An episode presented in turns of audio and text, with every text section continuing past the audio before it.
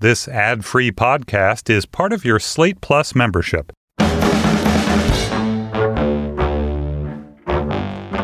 Hello, and welcome to the Slate Political Gabfest.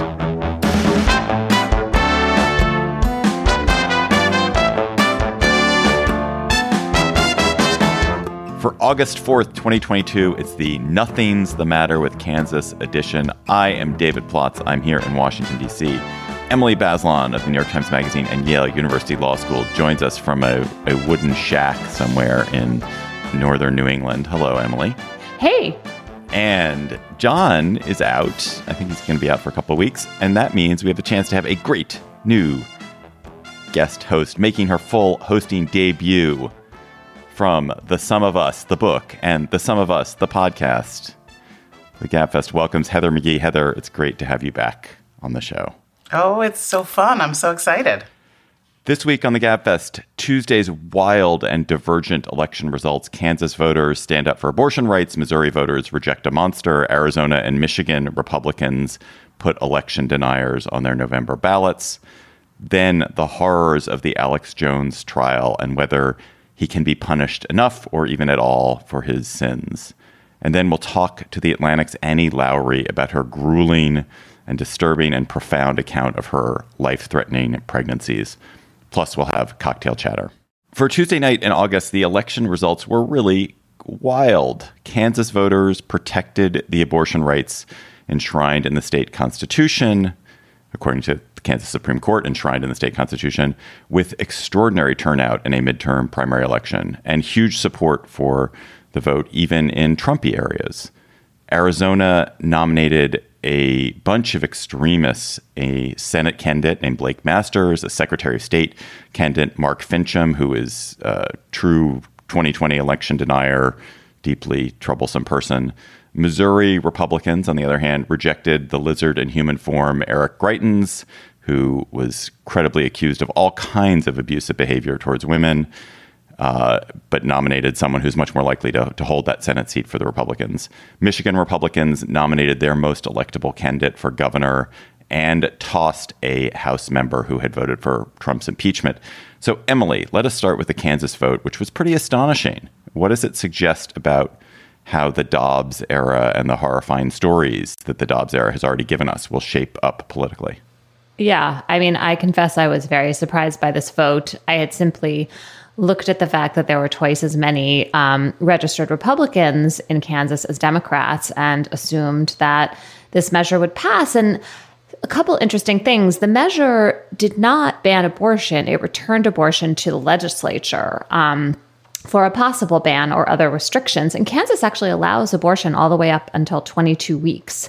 So the fact that the voters were so overwhelmingly in favor of keeping the status quo was really interesting. And, you know, the side that was fighting against this amendment really emphasized some of the kind of libertarian small government values of Kansas. And I think that was smart when you look outside of Kansas for what this means nationally, I mean, one obvious lesson is that if you put this issue directly to the voters and there's nothing else on the ballot. In other words, they're not judging a candidate with all the aspects of being a Republican or a Democrat. You're just looking at abortion. It, seems likely that in other states as well, this is going to be a loser for abortion opponents. Um, the ACLU did some polling in Mississippi, which suggested that maintaining abortion rights is more popular than certainly I would have expected. And so, you know, I think what we're seeing here is a kind of vulnerability for abortion opponents this question of whether they um, have gone or about to go too far but how it translates into races where, you know, also inflation is on the ballot and all the vulnerabilities for the Democrats, I just don't think we know the answer to that yet. I'm curious, Heather, what you think about that. You know, I think that this has always been uh, the Supreme Court case, Dobbs, has always been the result of a 50 year plan to do something that was highly unpopular, right? And we have to remember that. It's really difficult when we have both, um, you know, a huge majority on the Supreme Court and a lot of Republican legislatures across the country at the state level to remember that our democracy um, has a lot more of the things that are antithetical to today's far right being overwhelmingly popular across the country, right? you know, abortion is something that one out of every four women has. The idea of the kinds of hacks that we see in state legislatures uh, deciding whether or not my family, uh, you know, what how my family is going to expand or not, is just crazy to many people. Um, you know, Mississippi, that polling, Emily, that you noted. Um, you know, you didn't need to see the ACLU poll because you could go back in time and remember when Mississippians overwhelmingly rejected a, a personhood amendment, right? that would say that um, give constitutional personhood rights to you know anything growing in a person's body right and so i think it's really important for people who are supportive of reproductive freedom to use this kansas moment to like you know pick themselves back up and say you know what? They're on the wrong side of history. They're on the wrong side of the people.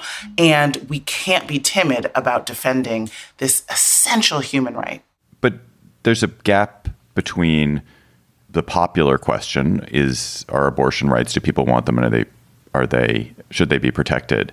And the practical ability of people to do that. Kansas allowed it. Kansas because of the structure of what the Kansas Supreme Court had done already to protect abortion rights uh, there was this possibility of a clear referendum and it was it was well timed certainly for for supporters of of reproductive freedom. But are we going to be able to see in other states this kind of popular measure? I, I think you, the point you started with, Heather, about these Republican state legislatures is so important that in so many states we have state legislatures which are have super max, super not super max, super majorities of of Republicans, very conservative Republicans, and Republican governors, and the chances that we're going to see ballot measures and uh, other efforts that that enshrine abortion rights seems to me pretty low in most of these states. I think that's right. Um, I think this is going to be a long, hard slog to get back to some sort of fairness and dignity. And in the meantime, you know, pregnant people are going to die. Um, but this is really where, you know, we, we have so many issues that are on the ballot in various states. We have so many issues that candidates stand up for. And most of them, many Americans feel like it doesn't really matter, right? What politicians say or do, you're kind of all the same. It's not really going to affect my life. This is one of those moments where, when it really comes down in your life as a voter, as a member of a family, and you realize that some law that somebody made is fundamentally changing, imperiling your life, making it harder for you to feed the children you currently have, it, it is galvanizing, right? We've seen huge upticks of voter registration, particularly among women, in the wake of Dobbs. And so you're right that the machinery of a, you know, not that representative democracy has always been on the side of patriarchy and always on the side of men using the state to control women's bodies. But I, am very wary as a polit- as someone who talks about politics in the public um, to seem like this is like there's no hope. And um, the people that I've talked to who are on the ground helping pregnant people move across state lines, um, they haven't lost hope, right? They're like literally threatened uh, with violence and with incarceration, and they haven't lost hope. So I just think it's really important to take this moment of this win. And do we have to fix our democracy? Do state legislatures have to change to be more representative? Um, absolutely. And I think that's where, frankly, Democrats should be and should have been spending a lot more time focusing. Moving to some of the other results. So, as a citizen, I feel a sense of relief that Republicans rejected the most grotesque man in politics, Eric Greitens, in the Missouri Senate race, although it does mean that a, a very conservative Republican is likely to win that seat. Um, but still, a number of pretty frightening people won on Tuesday, Heather, including Mark Finchem, a full on election denier who could be the next Secretary of State in Arizona, administer the state's elections, Kari Lake, who could be the governor of Arizona, what does it mean that there are election deniers and election meddlers up and down Republican tickets in Arizona, Michigan, Nevada, Pennsylvania? Honestly, it's one of the things I'm most worried about in terms of the short term dangers and threats to our democracy. Um, you know, I am. I, we've got a bunch of billionaires and a bunch of big liars and a bunch of billionaire backed big liars. Um, we've got some people who are really, really espousing a pretty terrifying vision of the country um, that makes Trump look like a Sesame Street character, you know. Um, uh, Masters, uh, the Senate nominee, uh, who's backed by his uh, best friend Peter Thiel, um, is has a really scary vision of the world, um, and it's one in which it's not just oh I'm just a far right libertarian. It's like actually I'm so worried about the you know saving my country that I think what we really need is huge government that is taken over by a few smart men who can stop, who can use any means necessary to stop the threat of the radical left. And this is not a House candidate. This is not, you know, a state legislative candidate. This is a U.S. Senate candidate, and um, it's really scary. Like it's this, it's this um, combining of an anti-democratic uh, with, you know, not at all afraid of a concentration of wealth and power with a lot of patriarchy and racism and xenophobia. Um, and he's like wrapped up in a very sort of physically appealing, you know, nondescript package. Um, and that's what we've really got to be worried about um, is that the internet, frankly, has mainstreamed and created communities for ideas that most Americans, you know, at least for now, would think are totally abhorrent. Um, but, you know, add a few uh, billionaires behind you, and you can make it all the way to governing power. Emily, what do you make of this defeat of Peter Meijer, a relatively moderate Republican who had voted for Trump's impeachment in Michigan? A extremely Trumpy, very conservative guy named John Gibbs, who kind of came out of nowhere to beat Meijer in a Republican primary in Michigan. Uh, in part because Democrats spent a bunch of money to help Gibbs beat Meijer in the hopes that running against Gibbs would make it easier to elect a Democrat in that district. Uh, it's also a bet that Democrats made in Pennsylvania, where they where they ran ads to help uh, Doug Mastriano, another real piece of work, uh, become the Republican governor gubernatorial candidate there. Should Democrats be meddling in these Republican primaries to help these Trumpier candidates, number one. And number two, is it worth us wasting any time blaming them for doing that when, of course, it's Republican primary voters who are the ones casting the ballot? So they're, Democrats are not really responsible for John Gibbs getting the nomination. I mean, to me, it just seems like such a high risk strategy. And there is something um, just odd about coming in behind the candidate that Democrats, you know, would vehemently oppose if they won the primary, which is now, of course, what's going to happen. And I think you also risk confusing voters. It just seems like a kind of, I mean, it's obviously, you could argue that there's like sophisticated strategy here that Mitch McConnell would totally approve. Like it's gaming the race in the way that gives the Democratic challenger the best chance of winning the actual election. And I think if Democrats run the table on these races, then they're going to be able to say this was a smart strategy. Um, but there's something distasteful about it. And I don't know, maybe I sound naive saying that, but the high risk uh, nature of it, the sort of moral ambiguity of it um, bothers me. Yeah, I don't think we can say in the same breath that election deniers are a threat to our democracy and here's half a million dollars.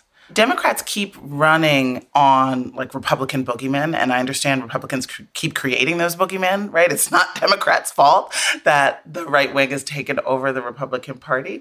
Um, but it, it, it feels like a huge part of the problem in the Democratic community right now, in the Democratic voter base is a lack of enthusiasm for our people. It's not that we don't understand how scary the bad guys are, it's a lack of enthusiasm for Democrats and a lack of um, commitment from Democrats to delivering on what many, you know, Democratic activists left it all on the field for, which was a Democratic trifecta um, in Washington, and feeling like there's something about the party spending hard-earned money of people who were, you know, responding to those obnoxious texts and sending it to scary Republicans instead of, you know, working twice as hard to put that money um, into flipping a seat and expanding the majority with, you know, real Democrats who are willing to fight for the Democratic agenda.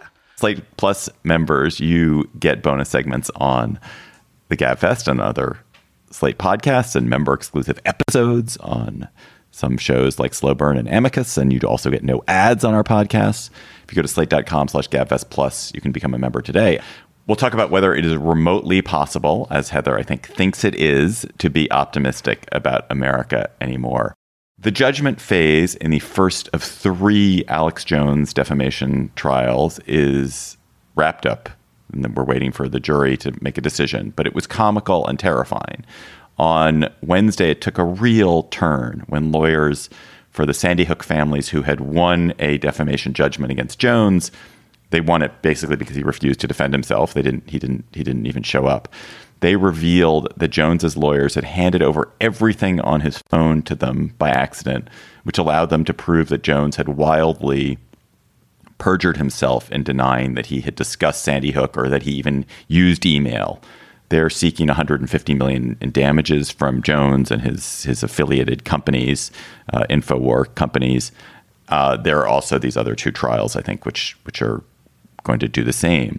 So, Emily, start by reminding us what Alex Jones did in this case that is so despicable. I'm a great lover of the First Amendment, but what Alex Jones has done in the name of the First Amendment is truly sickening. Yeah, so these are families who lost their children to the um, Sandy Hook school mass shooting. And Alex Jones um, relentlessly called this a false flag operation and accused the parents of lying. Um, a lot of the allegations at this trial have to do with a television special that Megyn Kelly taped with um, one of the fathers here. And afterward, uh, Jones implied that he had lied about his own son.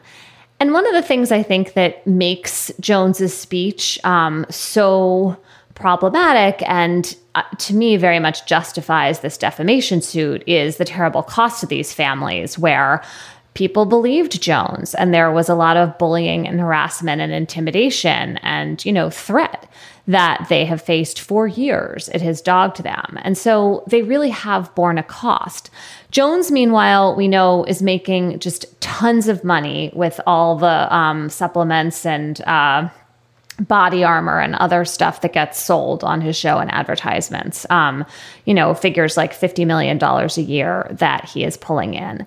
And so then when you look at this $150 million um, uh, demand for damages that the families have put forward, what you're talking about is two things the actual harm that they have suffered, and then also being able to really. Um, send a message to Jones and really make him actually pay. I mean, if this ends up being a small award, it's not clear how much it's really going to matter to him. He could make the calculation, sure, I'll do this again because, you know, chances are I'll get to keep most of it the next time.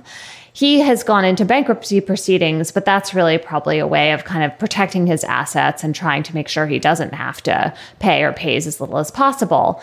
And then the other thing that's just been remarkable about this trial are the revelations you were talking about, where it seems clear that he did not turn over evidence he had um, that would have helped the families prove their case.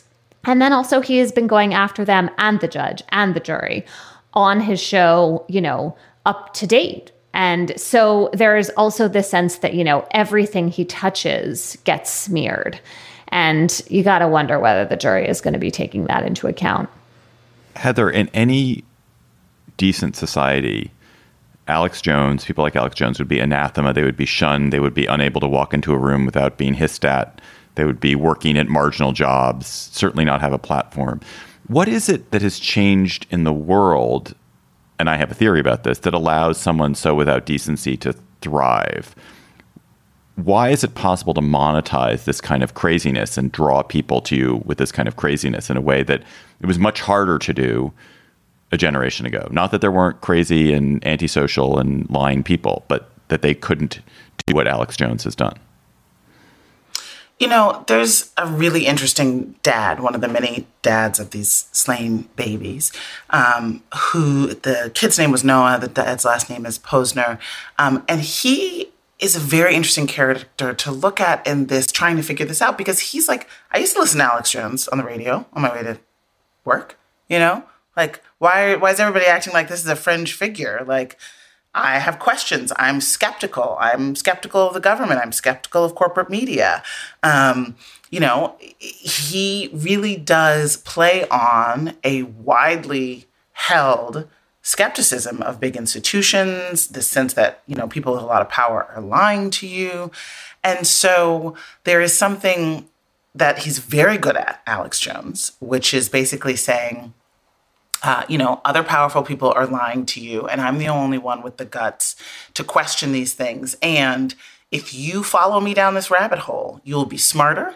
You'll be in a community of people who really know what's going on. You will have a sense of purpose in your life. Um, and, you know, the problem, the danger of that is that many people take that sense of purpose and then terrorize these grieving families, right? The guy Pozner I was talking about has had to move a dozen times. He's in hiding. He he collects his mail through post office boxes. Like, what are we talking about here?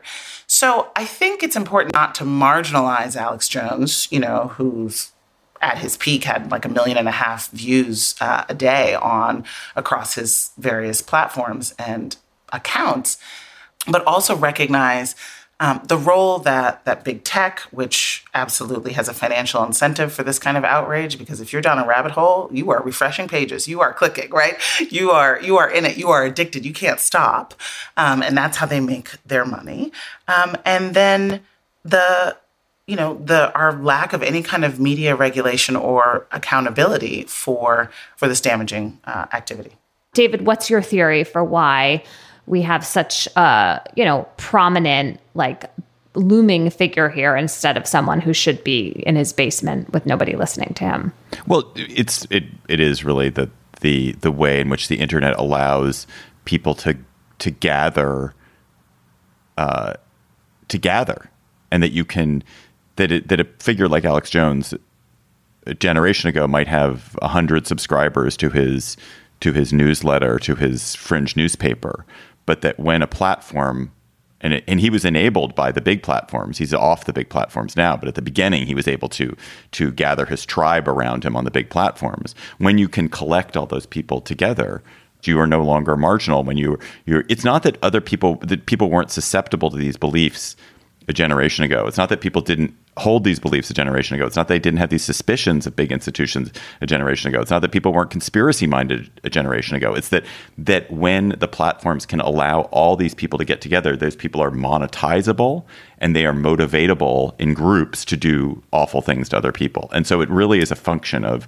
of of what the internet and and specifically what the big platforms allowed early on. But I think your point about how the platforms um, allowed Jones's prominence and then stepped in too late is a really big dilemma for the platforms because how do you know who the nascent Alex Jones is as opposed to like, well, we're just allowing a lot of speech and a lot of dissent and we need skeptics and people asking questions like deciding where that line is is very, is a genuinely tricky problem for um, any kind of free speech platform and for democratic communications. It just seems pretty clear right now that we are in a situation in which lies and misinformation are um, warping our democracy and making it very hard to have um, you know, kind of shared consensus around facts. And Jones is very much a part of it. I mean, there's it's no accident that he was also involved in planning, it appears, the January 6th um, riots and was like caught up in all of that. So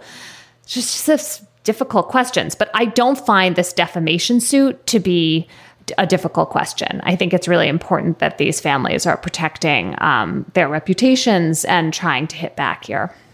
You know, it, Emily, it, it raises for me the mini trend. I wouldn't say, you know, I can be really hopeful about it, but as I think about a couple of different places where um, big corporations are being held accountable for the real life harms. Um, one in the disinformation space, right? When we looked at all the right wing media that peddled the lies about the election.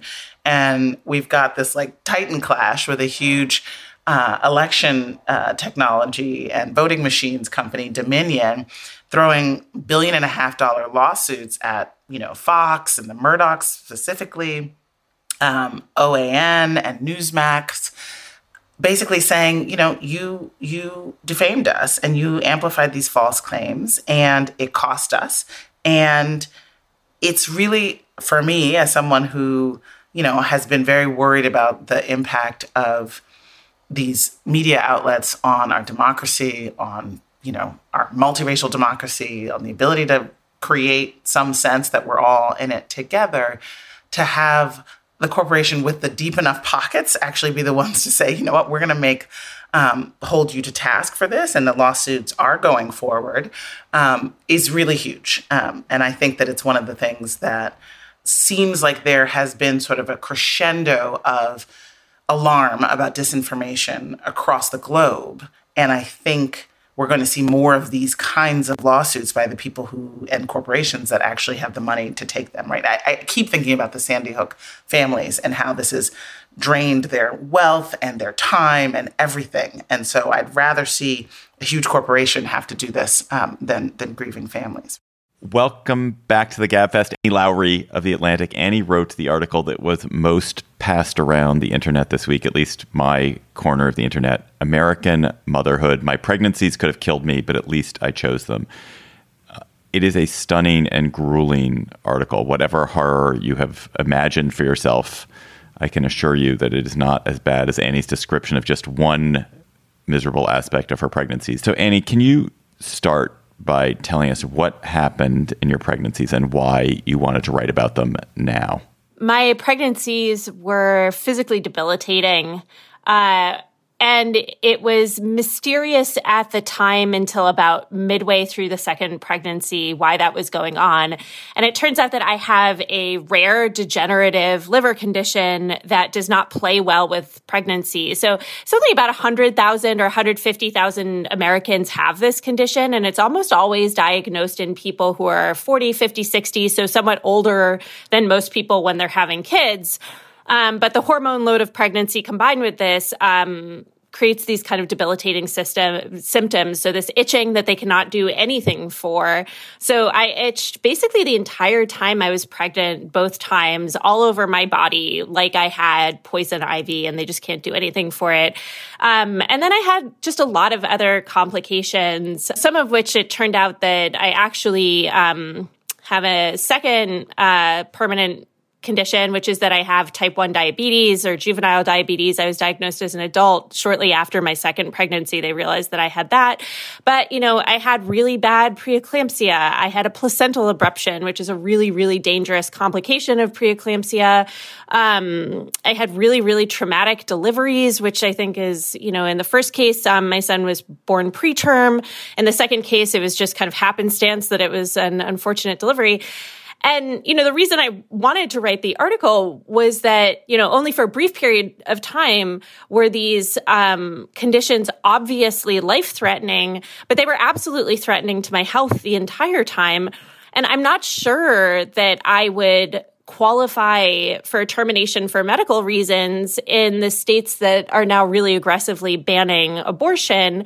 But you know, I've also been told not to be pregnant again. And so, you know, it's just my one story, but there are thousands, you know, three and a half million people a year give birth in this country. There's going to be many, many, many, many, many more stories like this where it's not obvious that somebody's life is in danger, but it is. Annie, um, I, I really want to thank you for the article. It was devastating and funny and so immediate. Um, I don't think you have to have had been pregnant as I have or given birth as I have to feel the sort of terror. Um, there's one line that I want to read because I want to make sure that people reading, listening to this who haven't read the piece yet, um, don't think like, oh, like itching. That doesn't sound so bad. Um, but that's based on this underlying chronic disease that's rather rare. But your traumatic deliveries, like that's not rare, right? And I'm speaking as a Black woman, right? Where, you know, we have inc- you know, incredible stories and statistics of trauma and lack of care in our maternal health. Um, so I just want to read a couple lines. A request from the doctor for more anesthesia, a warning that it would take a few minutes to kick in, searing pain leading me to scream at the doctor to stop, the doctor with the forceps not stopping, nurses pinning my legs down in the stirrups, the sense of being eviscerated, the room going technicolor. I did not know I could feel so much pain.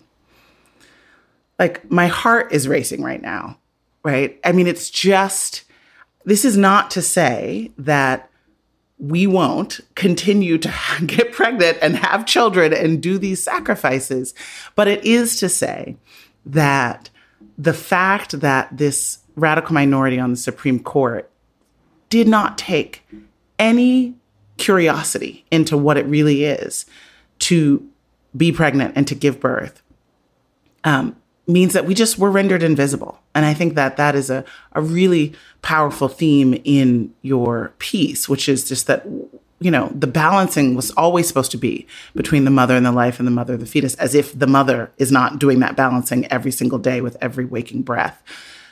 But this court got it so phenomenally wrong, and, and people will die because of it.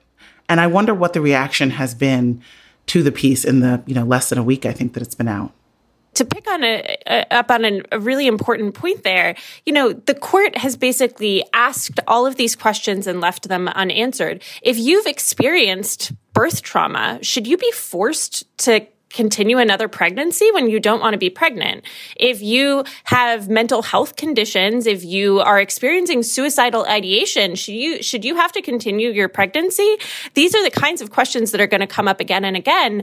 And I do, you know, I I was a college educated white woman with a husband who argues for a living when I was undergoing this entire process. And so I thought often about, you know, if I didn't have the same confidence in the medical system, if I didn't have the same set of privileges privileges that I had, would this have gone differently for me? You know, would my older son be alive? Would I still be here?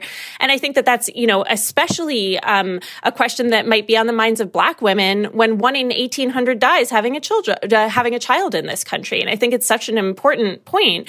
Um, you know, one question I also have is for this, you know, pocket of terminations for medical reasons that's going to happen in states where abortion is banned, who's going to get those? How sick do they have to be? Are those going to be quote unquote like fairly distributed? Of course they're not. And, you know, um, uh, I'm very interested to see the disparate impact on racial terms.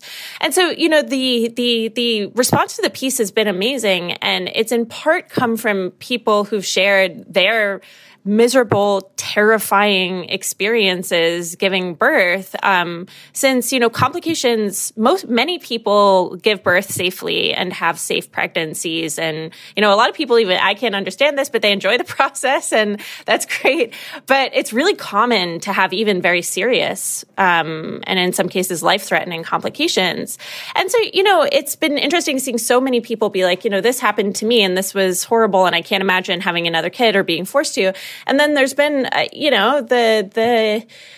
I'm sure as as you both would expect, you know, like a fair number of people being like, "Well, you're you're killing babies," and um, how could you argue for that? And uh, there's been a lot of, you know, like biblically, women are meant to suffer, um, which I don't quite know what to do with. Um, yeah, I'm not sure how to think about that. And you know, it's um it's something that there's been so many of these stories over the years and doctors have said this over and over and over again, abortion is healthcare. And now we're really finding that out in an even more acute way than was already true um, when when you could terminate for medical reasons up to the point of viability thanks to Roe and Casey. Annie, one last question. I want to take us to a different piece of yours that was also really great that I was reading. Can you talk about the Turnaway study what that is and why it is so important in this moment.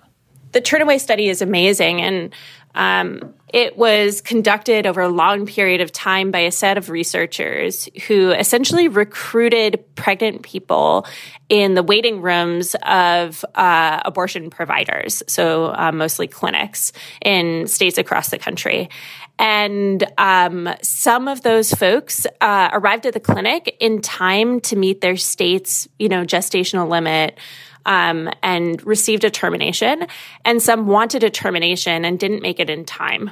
And so, what that allowed uh, these researchers, this was run through UCSF, to do was to compare people who got an abortion versus people who wanted abortion and didn't get one. And so, it was almost like a like a like a natural like randomized study, so that you could compare these two populations that were unbelievably similar and see what effect you could isolate the effect that the abortion had on on the person's life.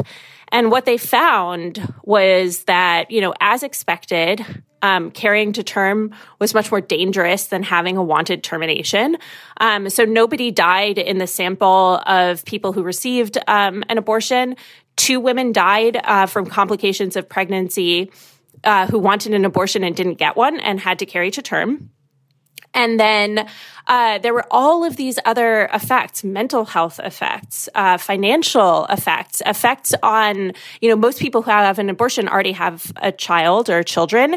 And um, the children of people who got the abortion when they wanted one, um, met more milestones and were doing better than the kids of people who wanted an abortion and didn't have one. Um, there's all sorts of heartbreaking details in there about um, what happens to people who wanted an abortion and ended up giving up a child for adoption, um, which was just brutalizing to the people who did it and very upsetting to them. And it, you know, one of the great takeaways um, I thought from this study was that a lot of you know, folks' fears about carrying to term when they don't want to were were very much borne out in it. Um, it really affects your life. It affects your health. It affects your body. It affects your other kids. It affects um, your romantic relationships. Um, you know, if you got your wanted termination, you were much likelier to be in a happy romantic relationship later on, a stable romantic relationship. You were less likely to be with a partner who was abusing you. And um, I think it's the best study that we have that shows the wide ranging effects um, that abortion access has on the lives of women and, and other people who, who bear children. Annie Lowrey wrote American Motherhood for The Atlantic this week. Check it out. Thanks, Annie. Let's go to cocktail chatter. Uh, when you, Emily, are sitting surrounded by black flies and mosquitoes uh, on some unscreened in porch in, in rural New England, what are you going to be chattering to your beloveds about? So, I am part of launching this week a new journalism training project. It's called the Law and Justice Journalism Project. And the idea is to bring together veteran journalists and producers and editors and people are experts on the criminal legal system to improve reporting on issues related to justice and public safety. And this is obviously a longstanding interest of mine and this increasingly pressing issue about um, how uh, issues of crime and justice um, are disseminated by the media and what effect they have on the electorate and how to do it well without fear mongering. This is really hard stuff to cover. And so this project um, has two components. One is a bunch of panels that's open to anyone who wants to come. Um, so we're hoping reporters, you know, anybody will find some of them helpful and they'll be like real skills building kind of um, panels. And the second part is a mentorship program pairing early career journalists, especially local journalists in both print and broadcast, with veteran reporters. And these veteran reporters and um, editors will help the people they're paired with think through the challenges they're confronting all through the course of the year. So we have funding for this for the up and coming journalists who participate and we're hoping that you'll apply. Um, so, big shout out um, to people who are interested in these issues and improving and thinking through their reporting on them. Um, it's a pretty simple application process, and you can find it at the website for Law and Justice Journalism Project, or you can um, follow this project at LJJ Project on Twitter. That's so cool, Emily. I love that. Heather, what's your chatter? I'm going to take us from highbrow to very lowbrow. So I've been um, just slammed lately. I'm teaching at CUNY. I'm, you know, promoting the book and giving speeches, and then I've been on the road almost every week for the past six months, um, recording the podcast that we're going to talk about later. The sum of us going all around the country. I'm like flying too much. My back, I have a pinched nerve. It's just been a mess, and I found an escape, and it has been a really beautiful thing. I had stopped reading fiction because I was reading so much nonfiction, so much news. I was researching the book and everything. And I just, you know, it was kind of not what I did. Instead, I would, you know, watch TV with my husband or something like that. But I rediscovered the love of, like, basically the kind of cotton candy that I wanted in TV in what is called a book. And it's really interesting. And this is this is actually what I would talk about at a cocktail party because I think it's important to um, remind people that I think people know, at cocktail parties have heard a book. It'd be like, have you heard about books? No, but I'm going to tell you about this book that I'm sure cocktail parties um, are not okay. talking about right now. It is a fantasy, like double trilogy um, called A Court of Thorns and Roses. And it's by this like 20 year old. I think she's like 35, but she started writing when she was like 29. Um, Sarah Maas. It's like a huge bestseller, but you know, only in a world in which you're reading, you know, romantic fantasy novels. And I have found myself like staying up till two in the morning reading. And I just want to put a shout out into the world for reading things that are really transporting and that totally change your mood and like your body and your just feeling of the world. Um, because there's something about TV that I don't know when it, it, like it's decision overload, right? Like, oh my God, you know, I make enough decisions in the day. I don't want to sit down and be like, what, what do I need to watch across all these different platforms? And then there's just something so transporting about reading a book that is just for fun. It's not educating you. It may be making you dumber, but it feels really, really good. That segues perfectly into my chatter, which is a, a very similar. I have also had that transporting experience with a particular book uh, that I'm going to recommend called Piranesi by Susanna Clarke, who wrote the Jonathan Strange and Mr. Norrell book. And Piranesi creates, it's a very short book, it creates a fantasy universe that is so memorable and beautiful and weird. And uh, I'm not going to say much about it because to say much about it would be to kind of give away the pleasure that you would feel. But just know that that um, it will bring you into a world that is so surprising and a way of thinking that's so surprising. And and I feel like Susanna Clarke must be the most interesting person there is. Her mind.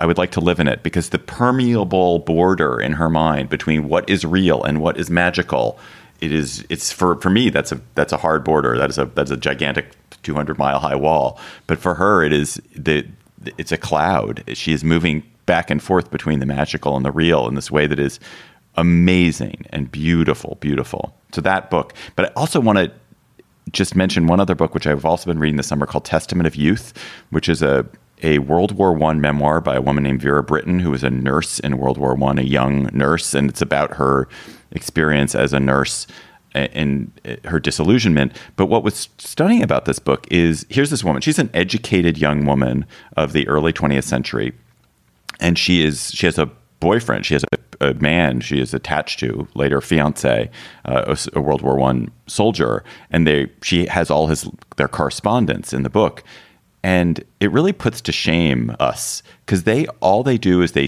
they cite poetry they send poetry back and forth to each other they have a perfect quote for any moment. You know they're always citing this thing from Cicero this thing from John Donne this from you know this the new poet they've all been reading. And I just the, the level of sophistication and education and and and intense focus on on literature and beauty is uh, profound. And I definitely was not like that as a 19 year old. So I don't know what's happened to what's happened to all of us.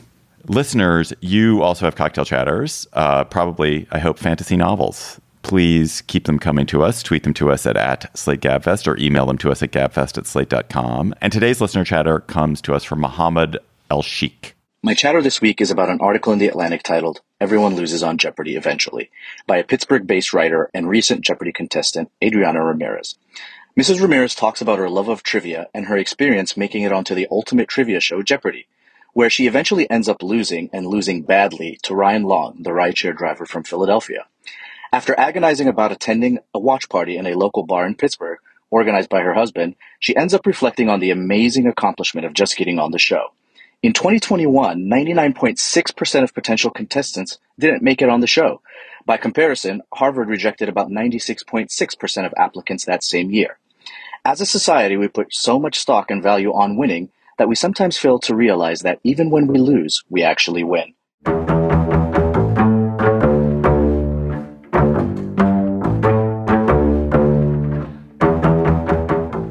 That is our show for today. The Gabfest is produced by Cheyna Roth. Our researcher is Bridget Dunlap. Our theme music is by They Might Be Giants. Ben Richmond is Senior Director for Podcast Operations, and Alicia Montgomery is the VP of Audio for Slate. Follow us on Twitter at, at SlateGabFest. Tweet chatter to us there. For Heather McGhee, yay, Heather, and Emily Bazelon, I'm David Plotz. Thanks for listening. We'll talk to you next week.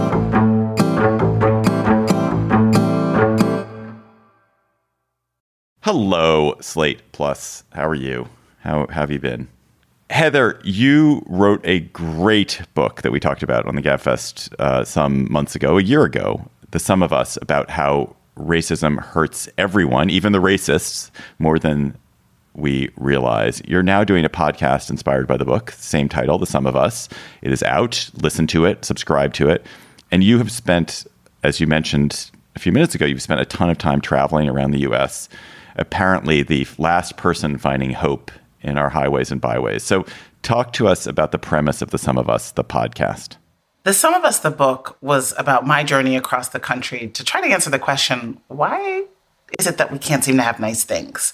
Not like hovercraft backpacks, but like universal childcare and healthcare and paid family leave and great infrastructure and all of that. And what I found, as you said, is that racism in our politics and our policymaking has, you know, broken our capacity for collective action and big problem solving together. And I ended the book on a hopeful note, uh, saying that, you know, because of that, if we can roll up our sleeves and come together and link arms across race in this multiracial America, we can actually still accomplish great things. And I and I called that idea of these gains that can be unlocked through multiracial coalitions solidarity dividends.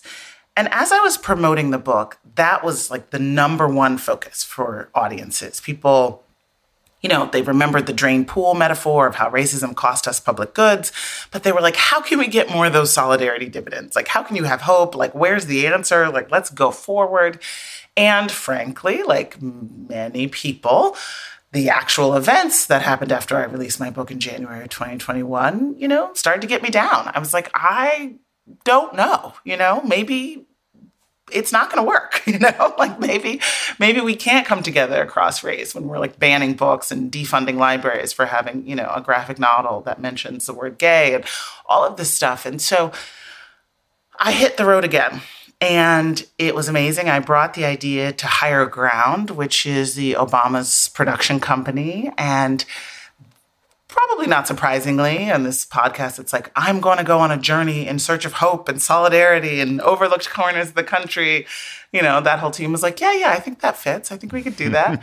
And so we did. And it's been a lot of fun. It's been challenging. I've had a lot of my sort of assumptions challenged, but we managed to find um, nine episodes, each coming out uh, once a week on Wednesdays that are each in a different place in the country. And actually, I realized after we kind of wrapped that most of them are in red and purple places of people coming together, really unlikely connections, organizing and winning things like clean water and higher wages and righting historical wrongs. Like it's a very sort of, I think it's a podcast that um, gives you a shot of hope.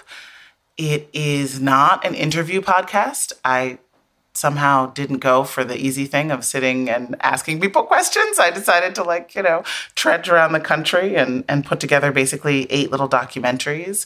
Um, and it's it it reminds us that you know when the protest signs have been put away, um, the consciousness shift that happens from moments of mass movement. Um, particularly, I'm talking about the, the racial justice uprisings of 2020.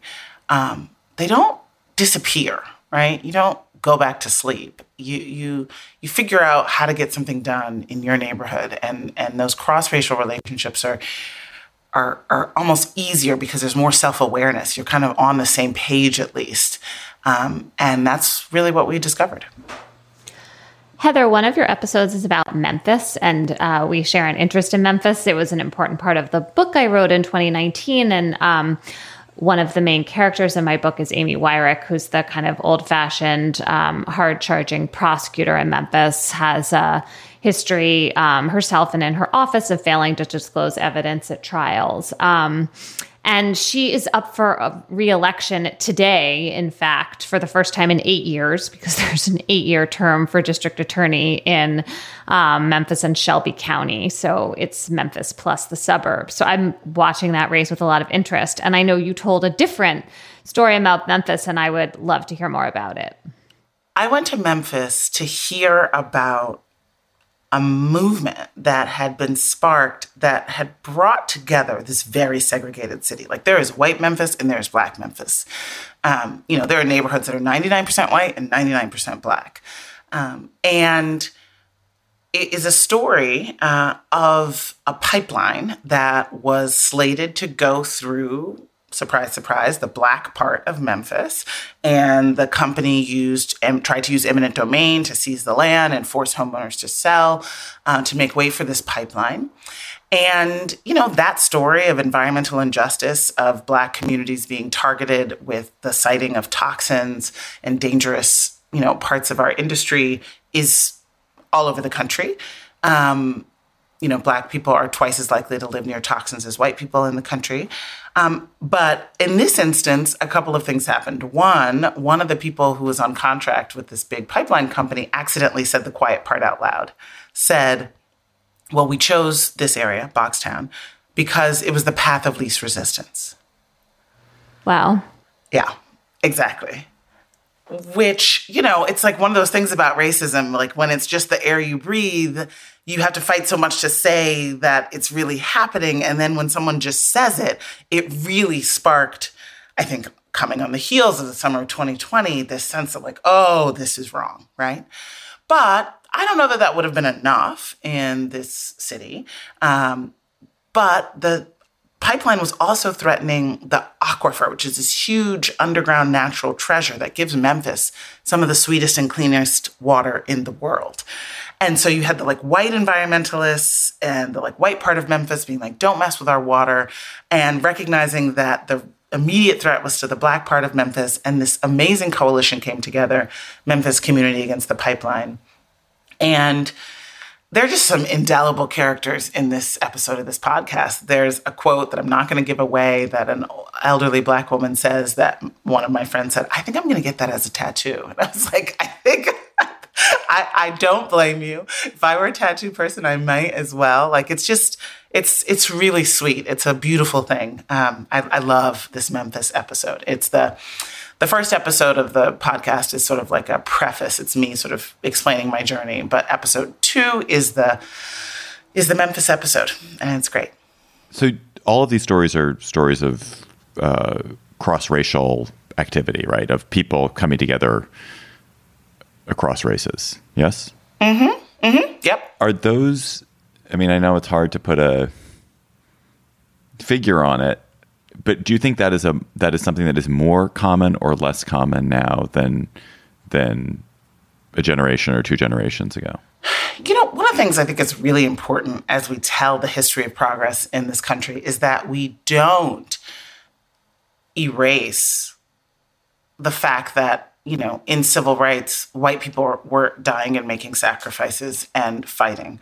That we don't forget that in the women's movement, there were well placed men who were there to pull the ladder.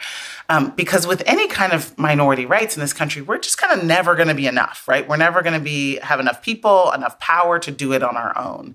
And so I do think that there's a sort of hidden history of the race traders, of the class traders, of the gender traders, of people who just side with the sided with the oppressed because for various reasons, right? Whom we don't talk about, um, I think, enough, particularly in this moment when I think a lot of our, again, sort of social media filter bubble infused and enabled talk about race can seem kind of like all we need is enough power in this community to to do it, right? And uh, you know, you do kind of slide into an us versus them um, that I think is really made a lot easier online than it is in real life. And I think the lesson that I learned of this journey of really digging into what made these coalitions work is that it's not easy, is that there are mistakes. Um, that it does take a lot of grace from everyone involved and frankly particularly the people of color who you know have to oftentimes like be in the role of educating, be in the role of being patient, be in the role of fighting for their place in leadership. Um, but at the same time, I don't really know that we can look at any successful movement that hasn't been a coalition in some way across the different constituencies that were um, implicated in it. Heather, can we go back to your book? Well, a little bit. So I've spent the last year talking about swimming pools. I mean, I mean, I think that I think the the metaphor that in the sum of us is really one of the most powerful metaphors I've ever heard from any book on any subject ever. Um, but the the thing that also keeps pulling me back is that it is also clear that so many people in this country are getting enormous psychic satisfaction from emptying the swimming pool, from racism, from and from racial sol- and from racial solidarity with mostly it's white people finding racial solidarity with white people around issues regarding their sense that white people are in, endangered. Um, how have you had any change or movement in your thinking about how we think about the economic costs, which the enormous economic costs that we bear when we are allow racism to to dominate, um, versus this the way that people are clearly getting some kind of psychic satisfaction from from making life unpleasant for other people. So you're talking about swimming pools, which is the central metaphor uh, in the heart of the sum of us, the book. The idea that this country, all over the country, people were willing to drain these grand resort style public swimming pools that were segregated instead of complying with court orders to desegregate them. So communities literally drained out the water of their pools, buried them, destroyed a public good rather than share it across lines of race. The economic costs are so evident, right? They're in the policies that we don't adopt because of our knee jerk anti government skepticism. Um, they're, in, they're in the collective action we don't take to mitigate the costs of climate change. They're in the wealth gap and the economic gaps that have cost $16 trillion over the last 20 years. And that's just the black white economic divide. And, and, and so the costs are so evident to me, at least, you know, and that's my background as an economic policy. But, you know, W.B. Du Bois wrote in Black Reconstruction in America about the wages of whiteness, uh, saying that there's a psychological wage that the elite in the South paid to white workers that was instead of a material wage, right? White workers in the South, workers in the South are some of the poorest workers, you know, in uh, of our peer economies. Period, and that's because basically it was they were feeding white workers Jim Crow, as as Dr. King said, instead of you know feeding them things that would actually put food on their plate. And I think that false consciousness that says I measure my sense of worth relative to other people instead of, you know, my absolute freedom and rights and quality of life. Uh, and so it's more important for me to make sure somebody else is still under me than it is for me to have more, particularly if that would require that person to be, you know, lifted up, linked armed, you know, and fight the powers that be um, a really old story. And it's one that I think, you know, every time this is a little bit of a digression, but I've been really f- aware of it lately. When we talk about disinformation, and um, you know, on the on the show today, we talked about Alex Jones and conspiracy theories, and I'm like, what is a bigger conspiracy theory than racism? Than the belief that some people are better than others, that some people are not even human, right? Like we were born with that, with so much misinformation and disinformation in this society. Um, and it was, you know, we, we believed absurdities and we committed atrocities. And so there's something in there for me about like our susceptibility to mass delusion. And I think this sort of zero sum relative status, wages of whiteness thing is part of that mass delusion um, that it is hard to argue with. But the only way I've seen, and Du Bois said this as well. I mean, you could just, yeah, listen to him, not me. But, you know, Du, du Bois he said this as well. He doesn't have a podcast. he doesn't have um, a podcast. He Oh, would it would. be a- He would. It would be a great one. Oh my god, I want that podcast. All right. My new podcast is not going to be me schlepping my ass across the country. It's going to be me sitting in a nice chair and reading Du Bois. That's going to be my new I think podcast. you should interview him. I feel like there's a séance to be had here. But Du He Bois, would totally want to talk to you. Oh, I mean, that's very, that's, that's, that's high praise. I mean, you're That's like the perfect interlocutor. Okay, let's make this happen. Du Bois also said that, you know, he had never seen, I'm paraphrasing here, he had never seen a more powerful um, tool against race prejudice as organized labor, right? Because it really is. The episode that's coming out next week of the Sum of Us podcast is um, goes into it's the one total overlap of characters from the book with the podcast. The rest are, are new stories. But I really wanted to go back to Kansas City and talk to Bridget and Terrence, this white and black fast food worker who, you know, Bridget really changed her consciousness from thinking like, you know, it's us versus them, immigrants are taking our jobs, to, as she said to me, knowing that um, for us to come up, they've got to come up too, because as long as we're divided, we're conquered, right? She really evolved her racial consciousness around issues of class. Um, through organizing, through race conscious organizing, where the, you know, the literally the placards, the signs said, you know, we won't fight each other, defeat racism, you know, win better jobs. Um, so that's the answer.